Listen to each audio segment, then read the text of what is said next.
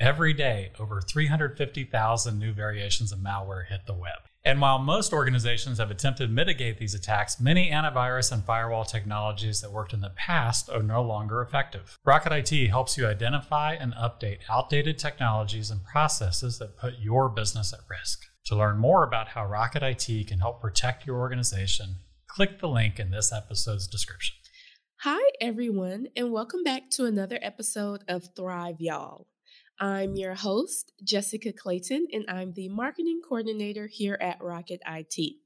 Today, I have Randy Redner joining me. Randy, thank you so much for your time.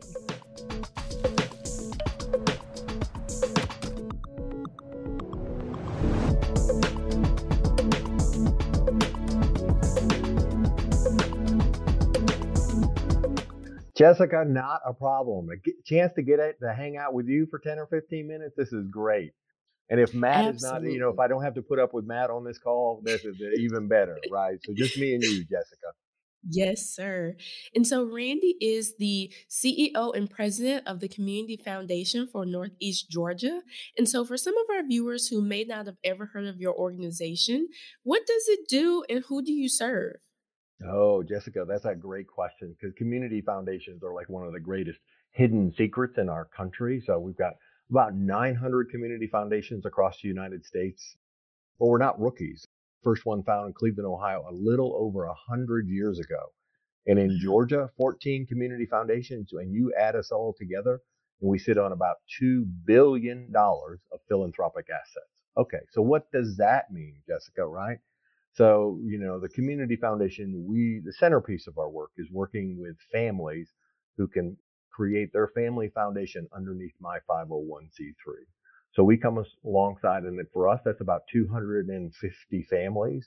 And we mm-hmm. are giving out into the community, hopefully very directed and very specific, about a million dollars a month. So we that's help great. families go do good. And it ties mm-hmm. right into our tagline. We connect mm-hmm. people who care to causes that matter. Mm-hmm. And do you have like a geographic location of where those families come from, or can it be any family across Georgia? It can be any family anywhere on this planet if it wants to be.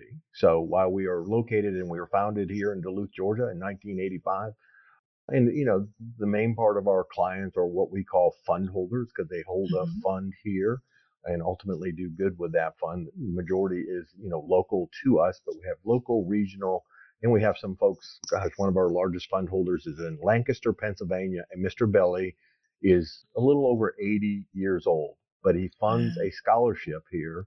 The Belly Scholarship is $5,000 a year for four years for a graduate from one of our schools, right? That's amazing. So, anyways, yep.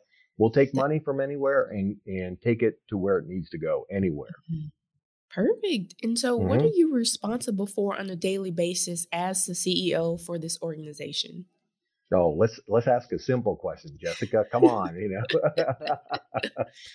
you know, I am a 501c3, so I'm like every other nonprofit leader out there. You do it all for you know, what it what it takes, you know, in in doing our work. So on one side of it, it is you know working with our current set of families, right? Our 250 families. On top of that, we have about 50 nonprofits that will keep their reserve funds or their endowments with us. So these are the, the Annandale villages, the Rainbow mm-hmm. Village, Eagle Ranch, all those great nonprofits in our community uh, put a little bit of money with us. So we're helping them do, go do good. But, you know, we at the Community Foundation, you know, we like to say we sell community knowledge.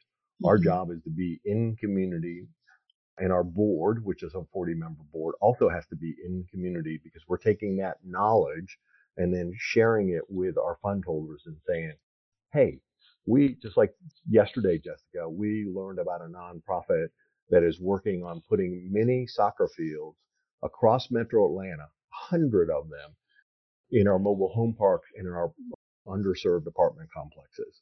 Wow. So we, you know, learn about that and then we want to share that with our especially specific fund holders that we know, wow, that is what makes their heart happy, right? Mm-hmm. And, and here at the Community Foundation, they've already put money in their fund. That means they've already given it away from an IRS standpoint.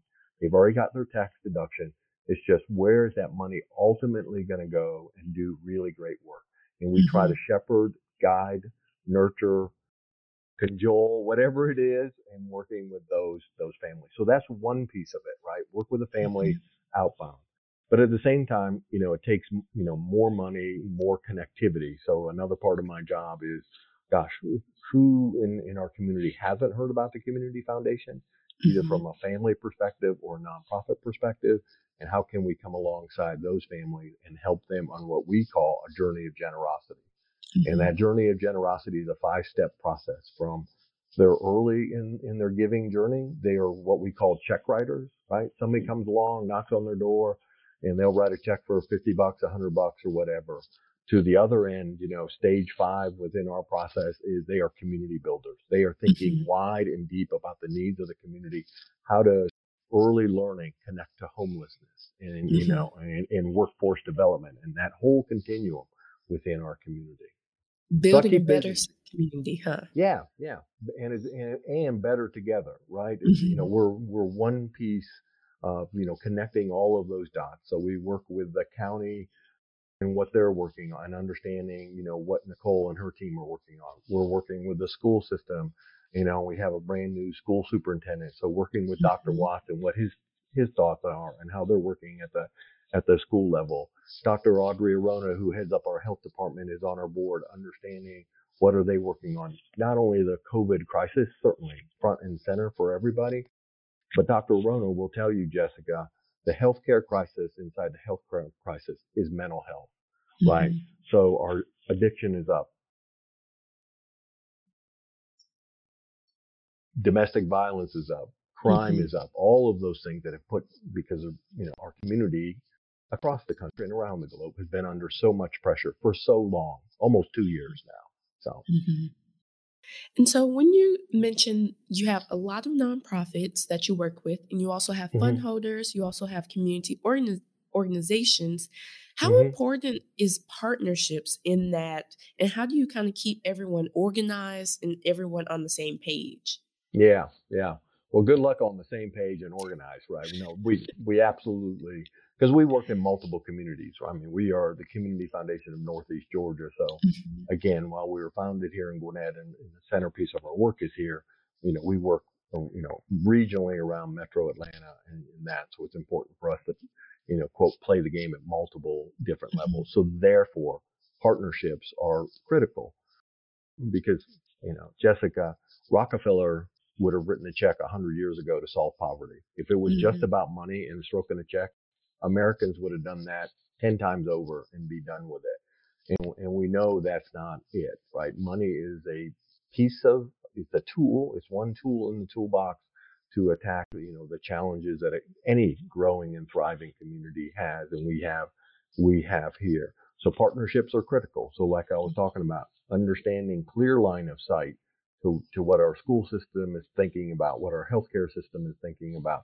you know, what our government is, is thinking about both at the county, city, and local, you know, local level from there and having relationships with all of those folks and pulling that together. That's why I have a 40 member board, Jessica. Mm-hmm. People will look at me in the nonprofit sector because it's, it's not what is typically done. And they say, Randy, why do you have 40 people? You know, and I say, we have 40 people that are one, seriously committed about our community Two, we don't deliver programming here at the community foundation, right? That's the programming is delivered by our nonprofits. You know, they're the ones mm-hmm. taking care of, you know, families and homeless and in that. So our job is to go out, get more resources, bring them back into the community and hopefully deploy them correctly and wisely. But that can only be done if we know what everybody else is doing and working on in the community from there. So we try to do that and work very closely with our friends at the Gwinnett Coalition mm-hmm. who keep us focused on, you know, what are the top issues in our community because we can't do a thousand things. You know, right. we can do four or five really deep things. You know, a lot of conversation in this community right now around affordable housing, right? Mm-hmm. You know, mm-hmm. the study that just Gwinnett County commissioners just got said we need 15,000 homes built Jessica, 15,000 homes built a year per year for the next 20 years to even start to attack the affordable housing issue. And today our mm-hmm. community, mm-hmm. builds about 3,000, a little over 3,000 homes. So, and that's just one piece of the puzzle. Partnership's critical mm-hmm. all the way around the table. And how do you kind of help raise those funds? Do you guys throw events or programs that are kind of fundraisers, or do you, is it more, you know, you going out and talking to different donors, or how does that process work? Yeah, so we're very different, right? You know, about that. Because again, what families can do here is they can create their family foundation, you know, underneath our 501c3.